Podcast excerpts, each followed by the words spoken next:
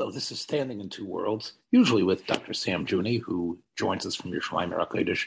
Sam is traveling and is not able really to be with us uh, for the next couple of weeks. But as we have tried to have Sam uh, and I engage in a conversation, which we hope is illuminating and interesting uh, every month, I am going to redrop, so to speak, uh, a episode that we did last December.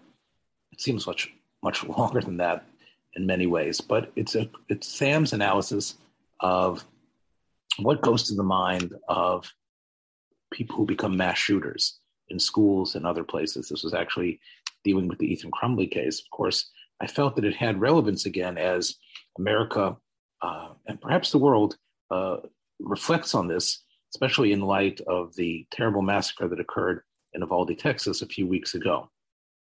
So, uh, I, as we say, here is a, a rerun, so to speak, but I think it's a rerun that's worth hearing. Uh, I think, especially, uh, the ideas uh, didn't grow old, and I think that they can perhaps help people get a perspective uh, and perhaps start to think about the type of solutions that our communities need. So, here it is for you. Hope you enjoy it. You're listening to the Yeshiva of Newark at IDT podcast. I'm your host and curator, Rabbi Abram Kibalevich, and I hope you enjoy this episode. Shalom, this is Standing in Two Worlds with Dr. Sam Juni from Yerushalayim, Ir HaKodesh. Sam, I want to bring you back here to our shores, uh, especially.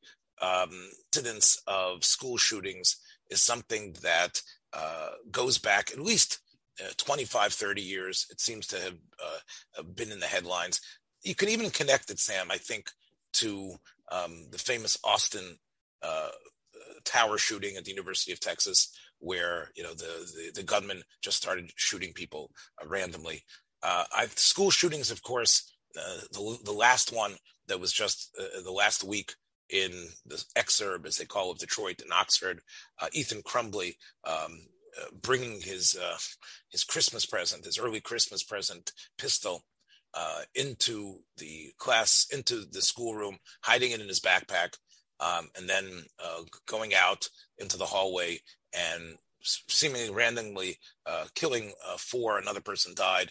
Um, it, it's almost like we are I- immune here in the United States. To ask you, Sam, this that seems to be uh, a standard. You know, it used to be the postal workers, right? There was even a, a, term you might remember, going postal, because postal workers, there was an incident of uh, uptick that they going into their jobs and just uh, eliminating people.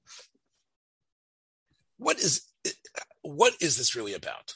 Uh, the uh, the obviously you could say these children, the statistics are horrendous of the amount of, of, of, incidents in the United States.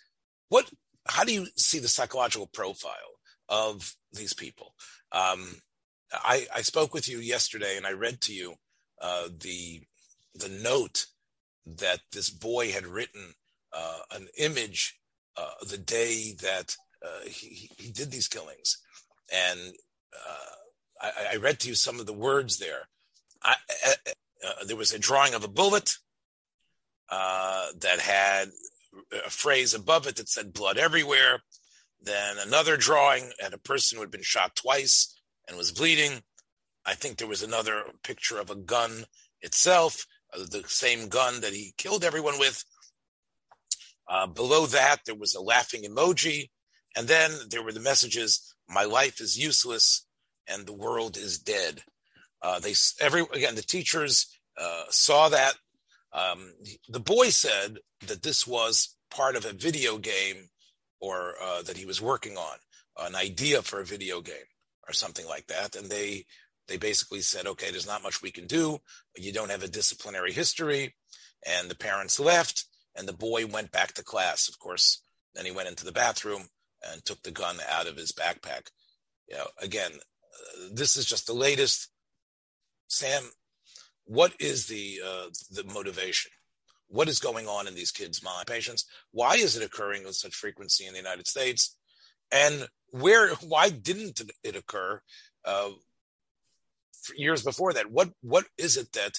What was the what was the variant, to use the uh, uh, this COVID term, that sprung out that caused these psychos to pop up the way they are? So let me just put the case the the the um, template that fits most to explain all this is existential psychology, which is a field of psychology that I think is um, a ridiculous field conceptually, but its constructs seem to fit very well with what's going on here. Now, existential psychology assumes that we one of the basic drives we have is to um, make meaning of our existence. In other words, um, if you don't speak of religion as a um, transcendent uh, factor in, in, in, human life, essentially the question that poses itself to people, to many people, is what am I doing here? What's this all about? Who cares if I am here, if I'm not here? So they, they call it these days trying to make meaning out of your existence. And they try to find something which, you know, thankfully many of us have in terms of religious um, theology that uh, that imbues our life. But for people who don't have that, they come up with ideas which um, secular humanism has done a lot of work on that, and certain kinds of values which are which have validity to them outside of religious theology.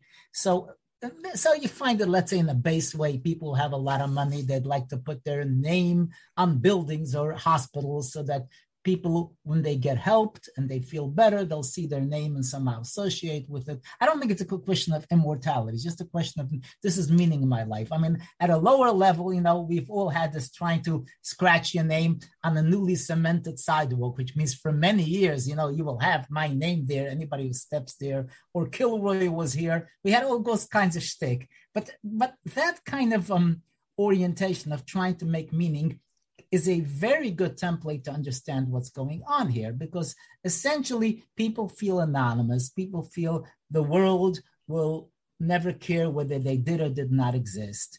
Um, their own meaning, their own life has no function, that has no purpose other than go through it and become somebody who will then dispense gas or sell stocks and have a family and have three kids and a half a dog and two cars and a swimming pool. It's all senseless.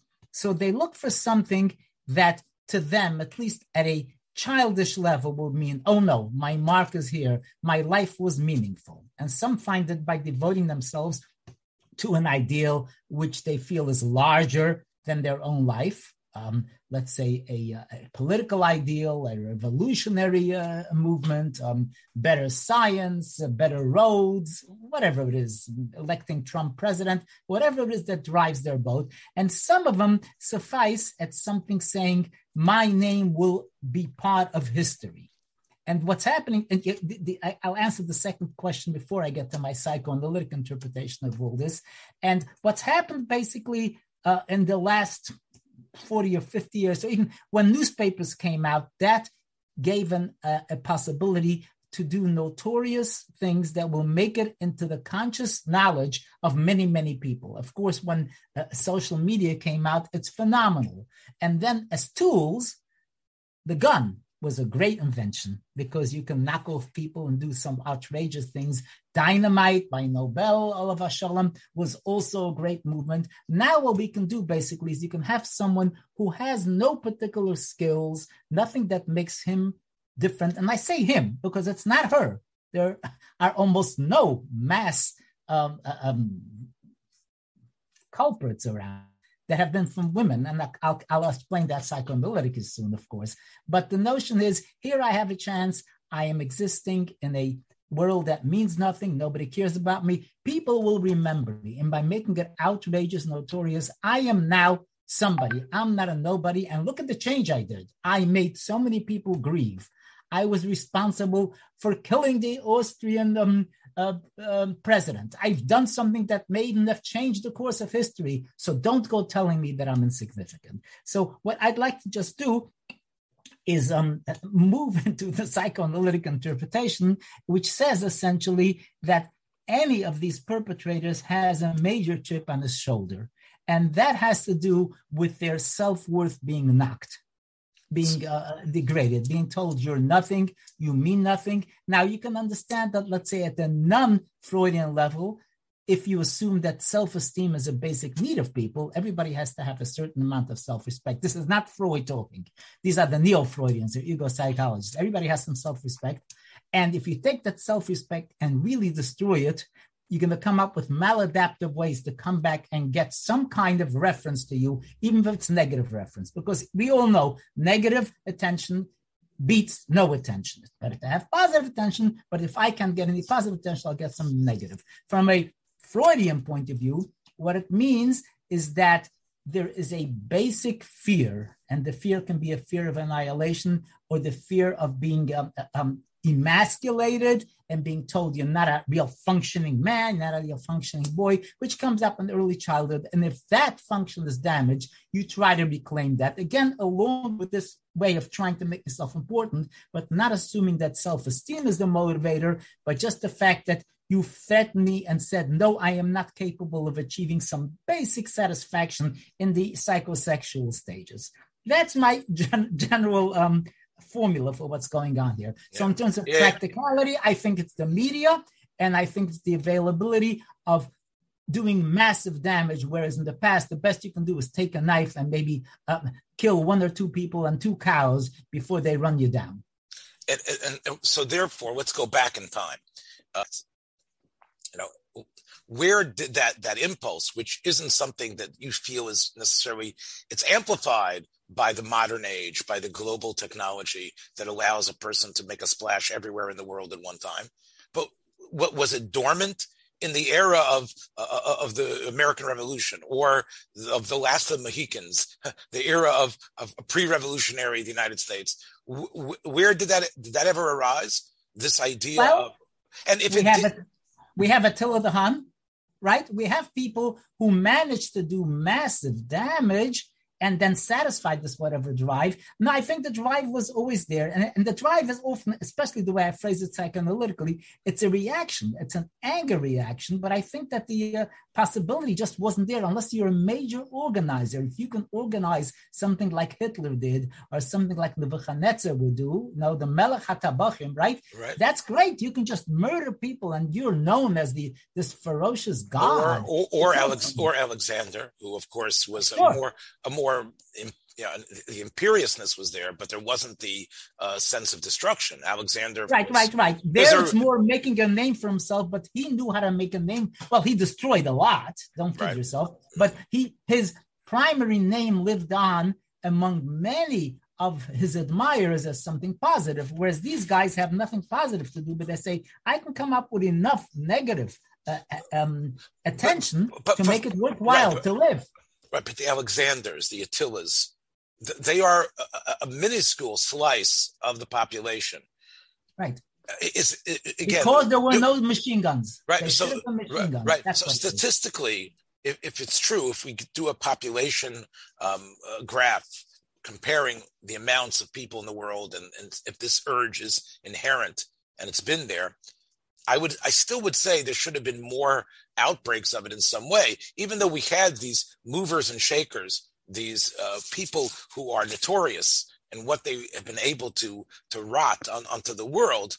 They, they're clearly most of the people, uh, from your perspective, probably were having these frustrations about feeling that life was somewhat empty and and, and they're meaningless and and they didn't really weren't able to to make a difference.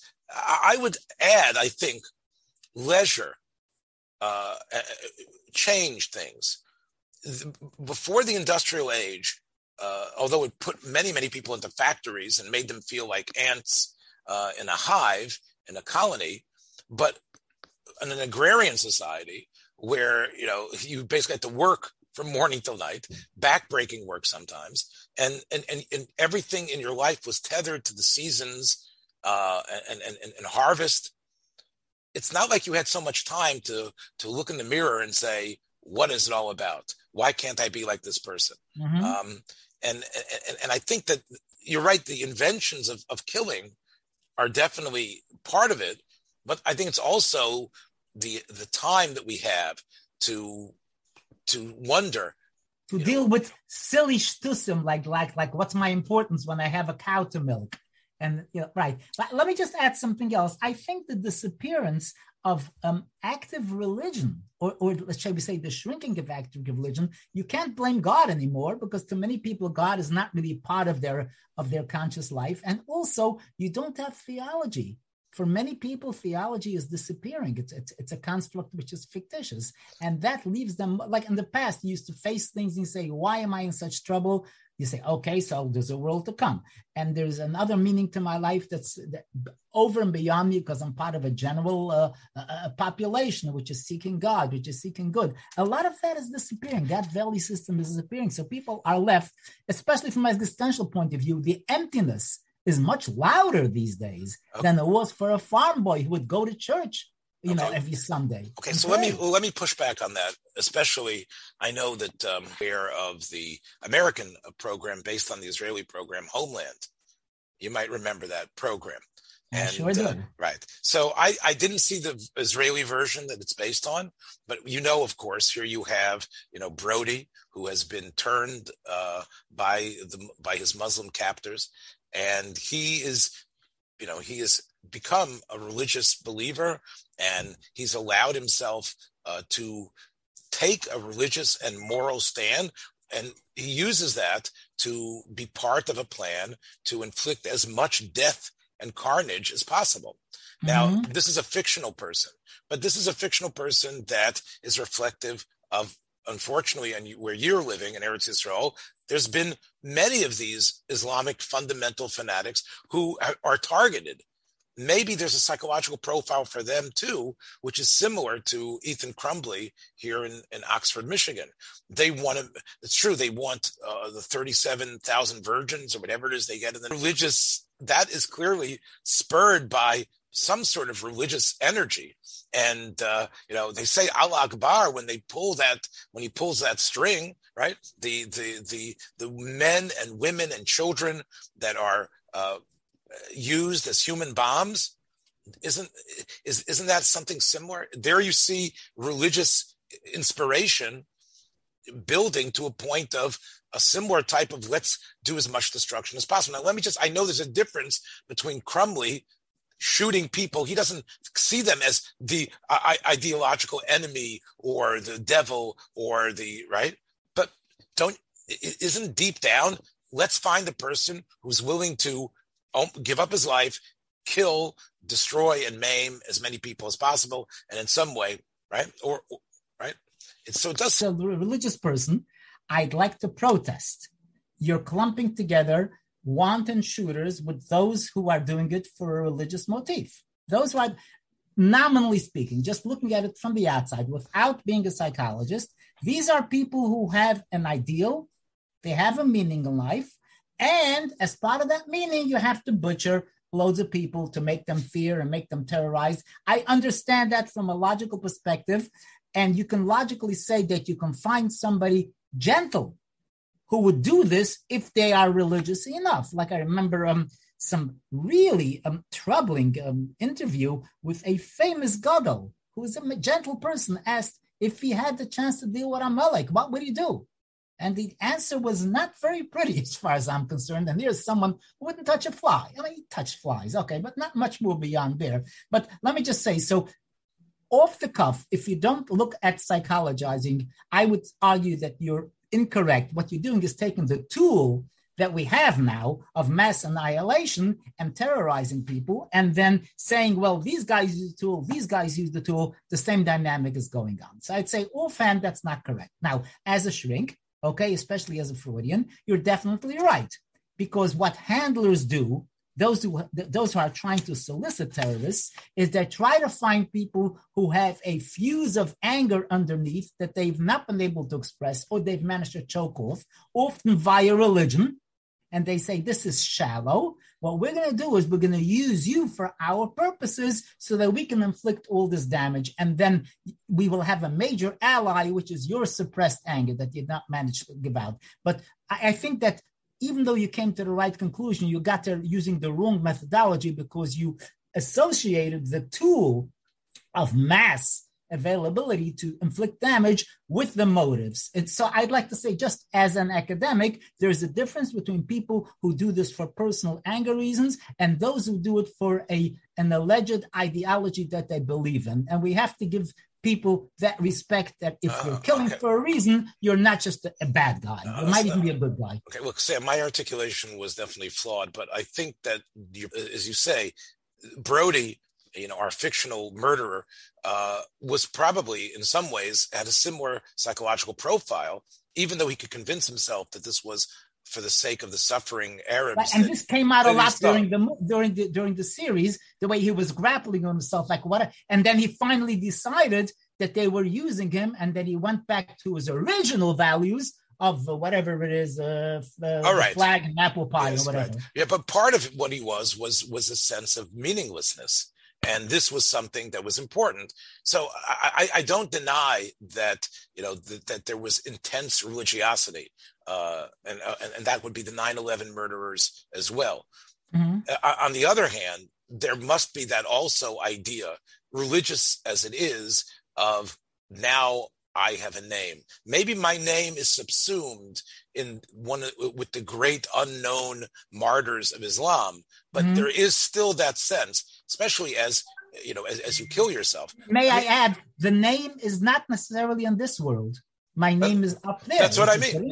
Yes, which is what most of us, let's say, religious Jews, do that and saying, okay, I'm not looking for fame or even notoriety among the people in my neighborhood. I want that it should be inscribed in the book of life or whatever it is. Yeah, and, and, there, I would say just one more thing before I want to go backwards is that when we take someone like Ethan Crumbley or any of the school shooters, I don't remember their names right now. Um, many of them, like they make videos in advance, which sort of is their suicide notes. Uh, they they go on social media and they realize that what they're doing, especially with school lockdown security and the way SWAT teams uh, move in, it's it's a very there's a very real uh, chance that any of these fellows, despite how young they are, are going to be shot dead sure. as they as, as they are inflicting murder. So the the idea that sometimes that is a motif as well. Like for this note you you read earlier, clearly the guy wanted to die too because he felt life is definitely not good for him, but he wanted to still maintain some kind of um, uh, respect for himself. So, so you know, and again, it could be that. So what I'm saying is, is that when these people are doing it, if they expect to die, then they probably aren't going to reap much of seeing their name in the newspapers or seeing their name all, all over the internet. If you're a three-year-old, you think you do. Yeah, right. And, and, and now, and, and, there have been incidents. Again, they don't. I, I, don't have them at my fingertips where they were actually. I think it happened a couple of years ago where it was being uh, it was being streamed live, oh yeah, that's the best. Right? Sure. There are people who are doing this, and, and and they know that it's being streamed live, and therefore this allows them to to feel that they are media g- giants and heroes, and they are able to do these type of things. The, the other thing I wanted to, to to touch on, and you you you mentioned it before, you alluded to assassinations. Uh, we grew up, Sam. I mean, we're, we're, sort of the same age in terms of our contemporaneous uh, memories, and we remember the slew of assassinations that uh, began with Kennedy's assassination, and then Martin Luther King and Bobby Kennedy, um, even all the way, you know, to Hinckley's uh, attempted assassination of Reagan, uh, Pope John Paul's. is it possible that you know those and people- many others, many more who are stopped that you don't quite. That's right. So, so when we, we, we think about these political assassinations, it, it, it, which are a little bit different than the mass murders or the mass shootings, but you seem to feel that that's also really the same strand. That these assassins, although you know maybe Sirhan Sirhan really you know was against Bobby Kennedy's policies of of embracing Israel and seeing Israel as the good guy in the Middle East, there was also the sense that um, this would be a name for himself or any of the assassins, James Earl Ray or um, or, or, Lee Harvey Oswald. There was a certain uh, they convinced themselves that Kennedy, you know, was was was evil and needed to be taken out, but the fact that he would live and he would be known as as the John Wilkes Booth of his time, you feel that that was one of the motivating factors of these assassins. So I would say overtly, no. Overtly, I'd say these were all idealists or religious zealots who were doing what they felt was the right thing to do. And in fact, they would have been at least logically just as happy if somebody else would have done it. They don't have to be the ones who are doing it. But in terms of the actual psychology that's motivating these people, because most of us will not be, I mean, besides that famous rabbi that I mentioned before, most of us would not be very comfortable going ahead and becoming the executioner for the Beis. I would assume, or becoming the official policeman who goes around beating up um, um, derelicts all day. So most of us do not do that. So these guys, at least overtly, if you would ask someone like uh, Sirhan or Hinckley if somebody else could do the killing for you, or if somebody did it already, say, great, okay, at least I was spared the trouble and the discomfort. Some of them actually feel guilt about it, saying, but I have to do it. Well, but psychologically, yes, psychologically, there's no question that somebody who does this, a major motivating um, feature is is getting their own anger and frustration out. Well, There's no you know, question. You know, you, you and, they, and also getting getting rid of personal ignominy, saying uh, ignominy, saying, "Okay, I am something. Look, look what I accomplished." And they would not therefore be happy if somebody else did the job for you. It's I, not I, the the the main result eliminating these people, but just that I was the one who did it. In fact, even if you couldn't kill them, if he just tried and got famous and and and got his anger out, that'd be good enough. Well, you know, Hinckley, just to be honest, we know that he did it for the love of Jodie Foster, right? Uh, who is okay? Okay, that, that's that's a very good motive. Right, Hinckley, you know, Jodie Foster had been a character.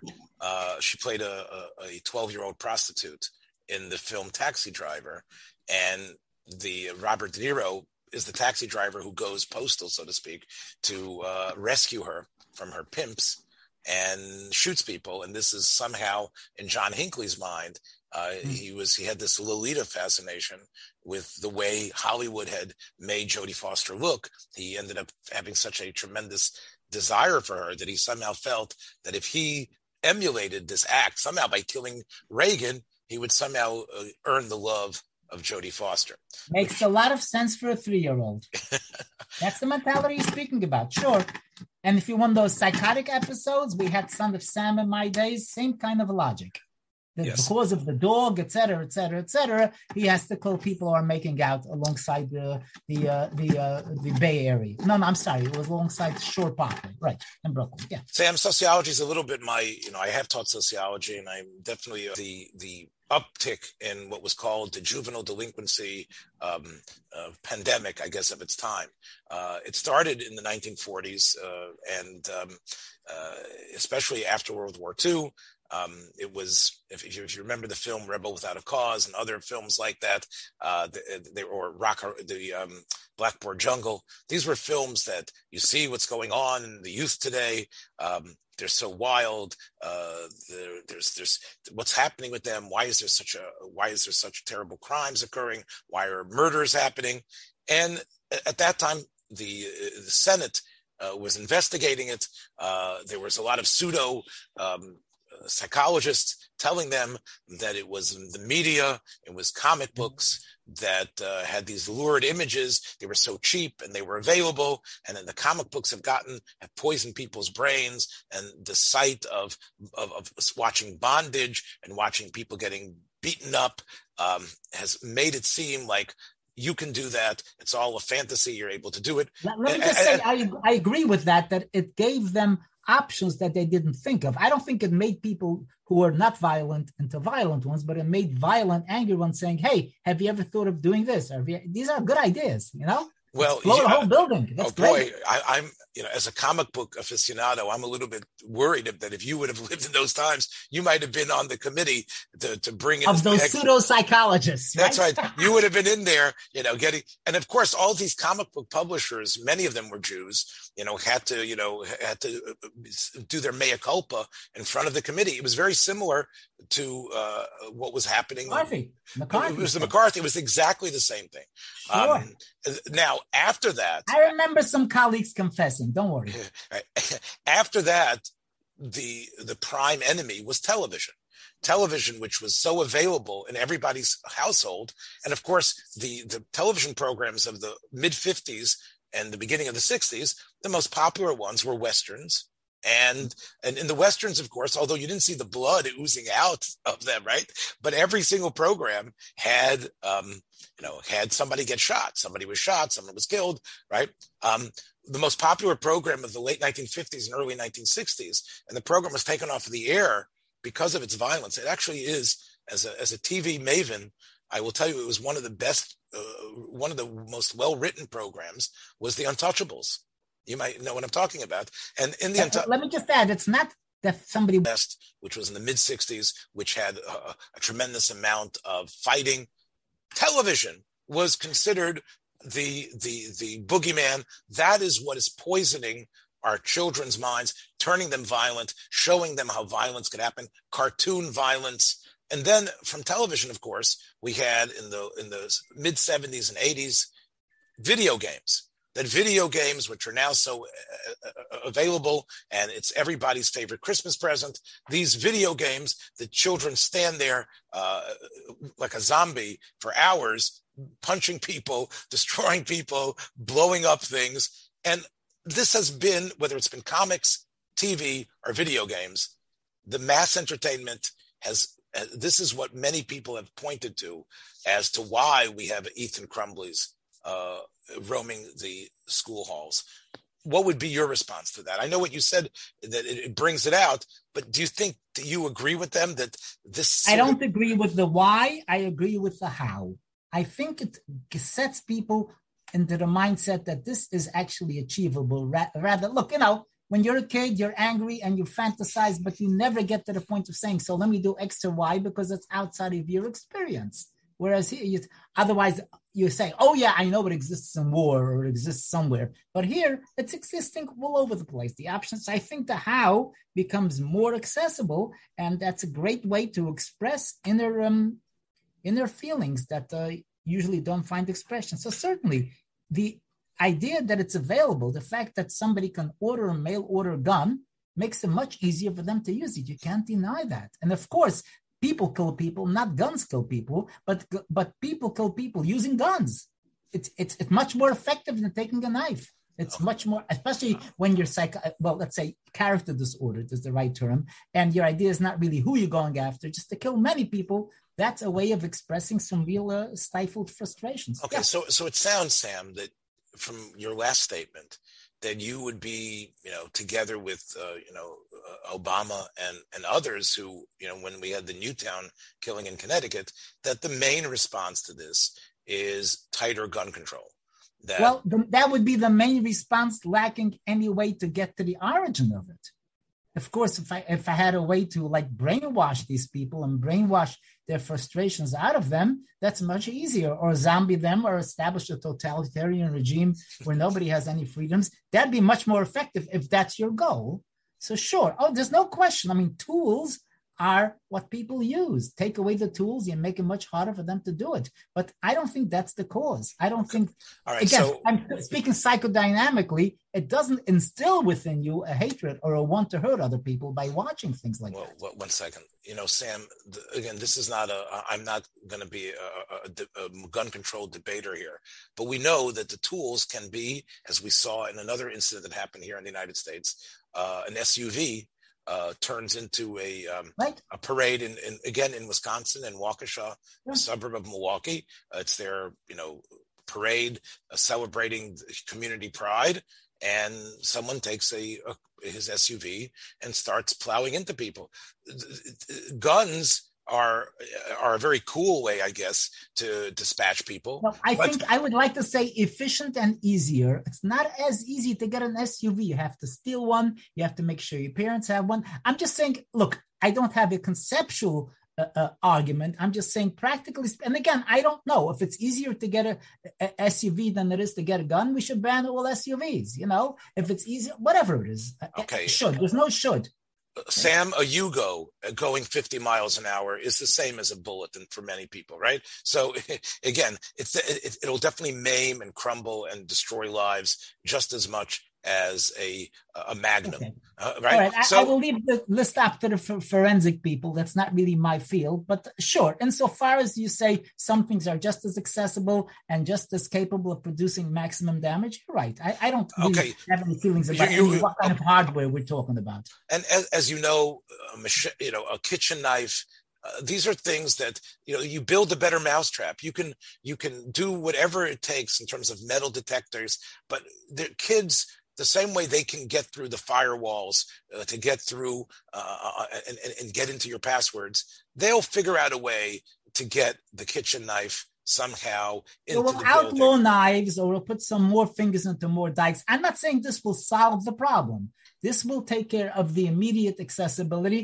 until they find a way to produce poison or to order or somebody will put on the internet you can produce a, a toxic gas by combining X and Y, which is available in your local drugstore. Okay, they'll do that. You know, sure. Uh, Sam, look, I'm, I, I uh, doesn't it make more sense that intervention in an early stage, psychological testing of kids in, in a way where we can see the red flags, where these things can be dealt with with therapy or other things. I mean, obviously, you have aberrant people that nothing could have helped. But uh, let's assuming that Ethan Crumbley might have had someone talk to him beforehand. Uh, maybe there was someone who saw issues that were going on in their parents. You're right. That, that is also a certain amount of totalitarian aspect of the state, knowing what's happening with every kid and every family dynamic but it seems that we might that apparatus might already be in place. I mean the amount of paperwork that it takes to get into a school uh, the amount of teachers and, and, and officials maybe psychological the same way they give out the s you know the the sats and all the other testing that's done in such an efficient manner there should also be psychological testing done uh, for everyone.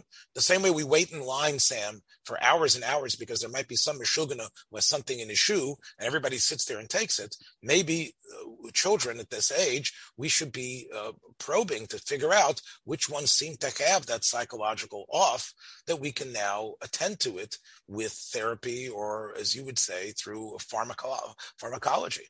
Okay, so I mean, this has been um, an effect in certain uh, uh, sectors of society. I would say probably at least 50%, maybe more than half my kids, when they went to school, had to undergo psychological batteries, which were, you know, they weren't so sophisticated. But again, they were designed to screen out any kind of harbingers of, of sure, that's there. And I think, nominally speaking, the fact that we have social workers in every school they are there supposedly to look for danger signs to help the people. So again, and I'm sure it does prevent, uh, depending on how sophisticated it is, that'll that'll um, uh, influence how large the percentages. But we do prevent a lot of calamities by being on the lookout. We do do that, but it's not total. So I, I don't. I wouldn't say this is better than this or that. Each of these can contribute some to trying to minimize the danger to both the children and to the people that they can um, look, look e- e- right. So Ethan Crumbley with a picture of people getting shot and laughter and, and, and, and everything is dead.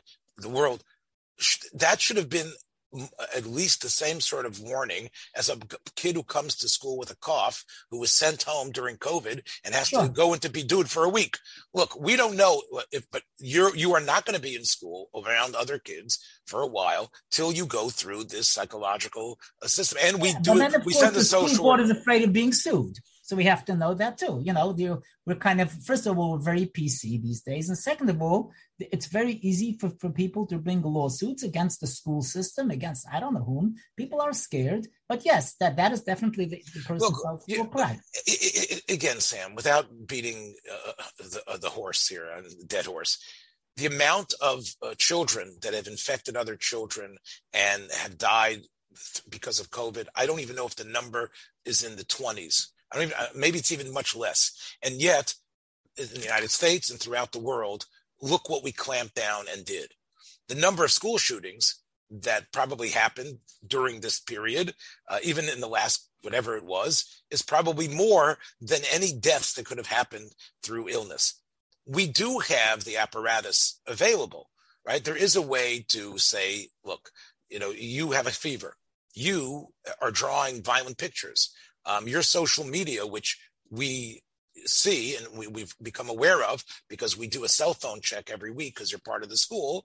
we see on your social media you're bragging about running around and killing people, and your your your gun is your big present for Christmas that you're very happy about. That's the fever. That's bidud. We have the apparatus to do it. COVID has, has proved that. So uh, again, I, am just to me that sound it, it sounds like there we're getting to it at its source. I think the ACLU would disagree with you.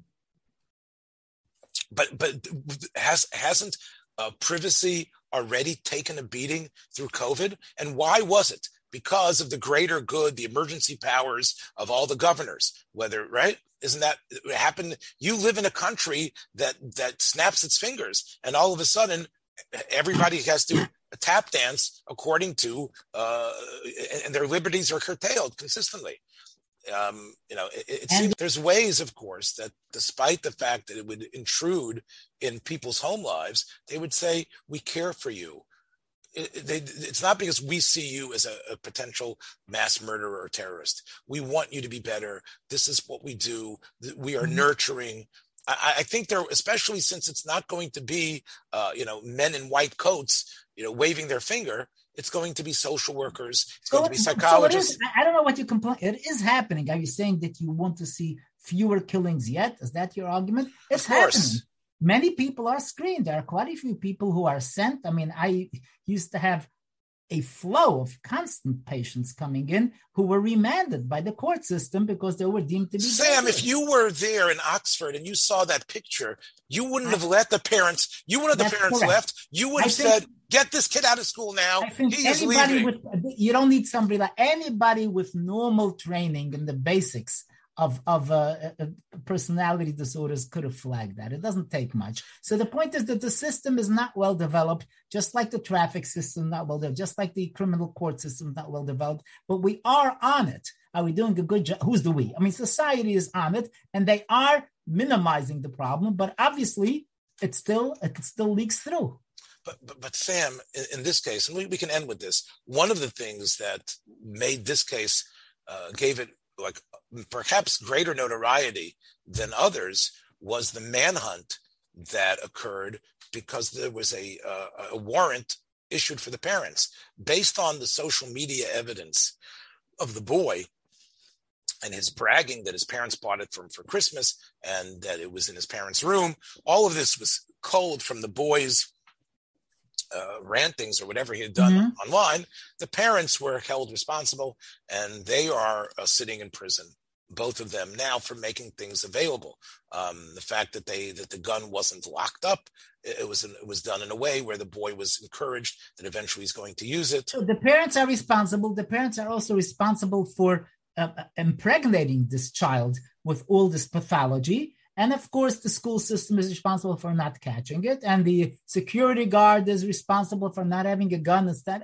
Look, everybody is responsible, but uh, I'm not sure where this will take you, other than to say we can subtract another 5% of these incidences if we ramp up one of these things. If we require all parents to undergo psychological testing before you entrust them with the care of a child, that would help also. I have a, there, are a lot of, I'm serious. There are a lot of totalitarian measures. I think that there should be some kind of screening before you give a marriage license to anybody. That's again, it's not going to stop it because you can kill people without being married to them, but you can produce pathological children without marriage also. But when you have these kinds of gates, you can have gatekeepers there um, to stop it. And there's no question everybody is responsible for this, but I'm not sure where you're going to take this to.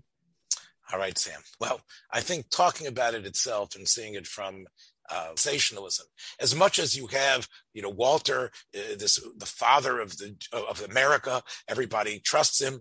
We know that what sells is the killing, the death, another school shooting, something happened, and and, and again, I think part of that the, of the news cycle, which sells the, the, the diapers and everything else in the cars that that are being uh, hawked on uh, during the commercial time, is also something that emphasizes the ugly um, uh, fame of killing. Right, the the, the amount of, of, of publicity that these news stories get, although we can all, you know, shame, shame how horrible it is, it, there's also an element hey i want to read about that. Let me read about what's going on and that i think again is part of that uh, idea of planting the the idea of becoming a celebrity, the news, even though it seems to be couched in the most um, uh, you know great the, the ways of of doing good for the community, it might also be part of feeding this. Maybe even this podcast is part of it in a way. You know, if people say, "Oh, well, right," so maybe somebody's going to go out there and read. Um, you know, um... let's put this baby to bed. Hopefully, and, and talk about you know positive things, things that uh, are, are, are life affirming. We'll catch you next time. Thanks a lot. Be well. Thanks for joining us for another episode from the Yeshiva of Newark at IDT Podcast. Be sure to subscribe on your favorite podcast app so you don't miss a single episode.